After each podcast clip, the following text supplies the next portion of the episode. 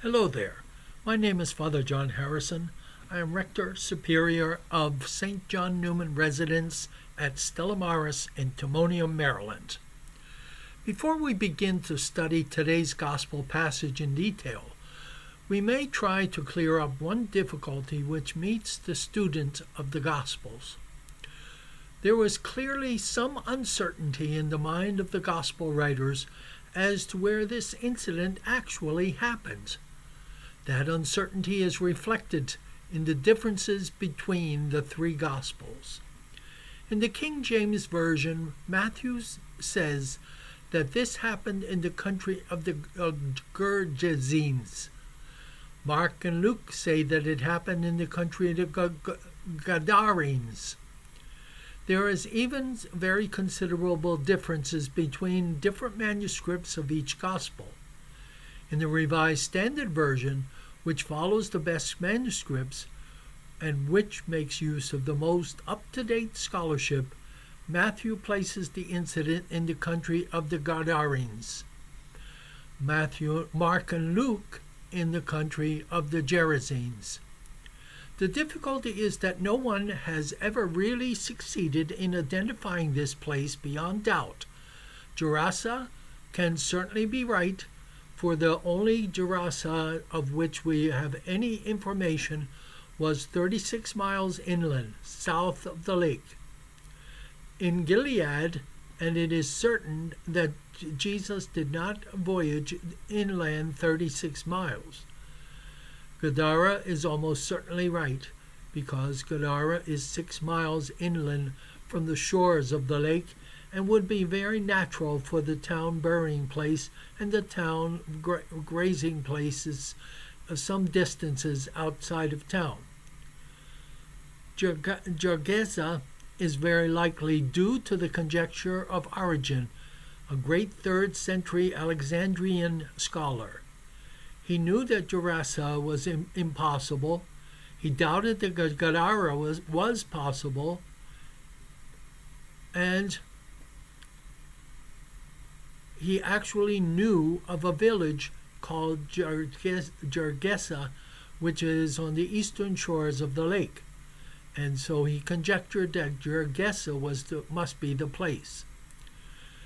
The differences are simply due to the fact that those who copied the manuscripts did not know Palestine very well, to be sure, where this incident actually happened. The miracle confronts us with the idea of demon possession, which is so common in the Gospels. The ancient world believed unquestionably and intensely in evil spirits. The air was so full of these spirits that it was not even possible to insert into it the point of a needle without coming against one. Some said that there was seven and a half million of them, there were 10,000 of them on a man's right hand and 10,000 on his left, and all were waiting to work men harm.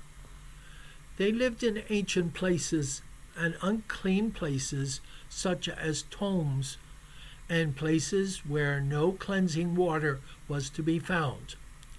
They lived in the desert where their howling could be heard.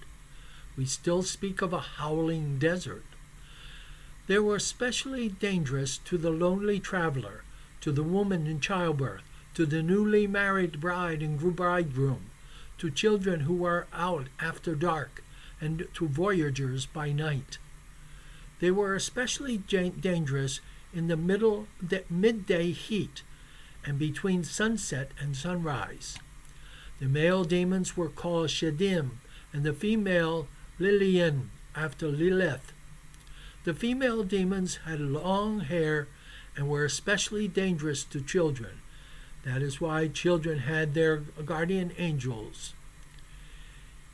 As to the origin of the demons, different views were held. Some held that they had been there since the beginning of the world. Some held that they were spirits of wicked, malignant people who had died and who, even after their death, still carried on their evil work.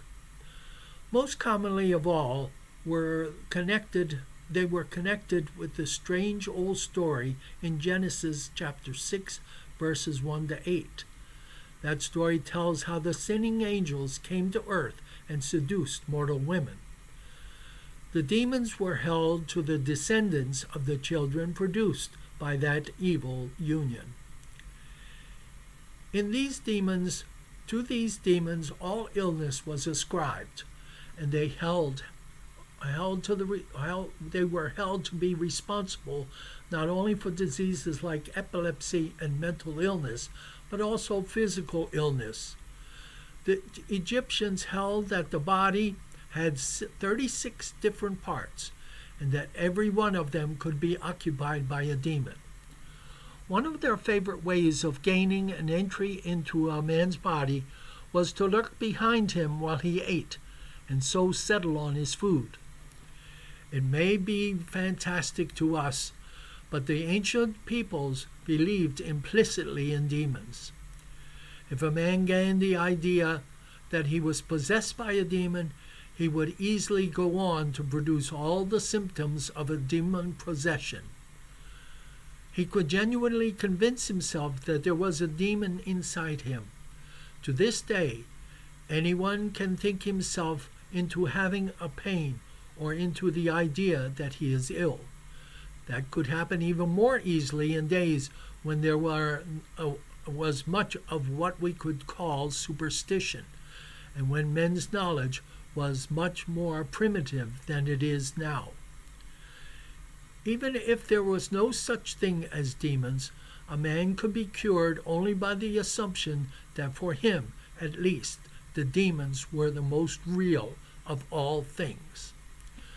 That's our message for today. I hope you all have a great day, and may God bless you.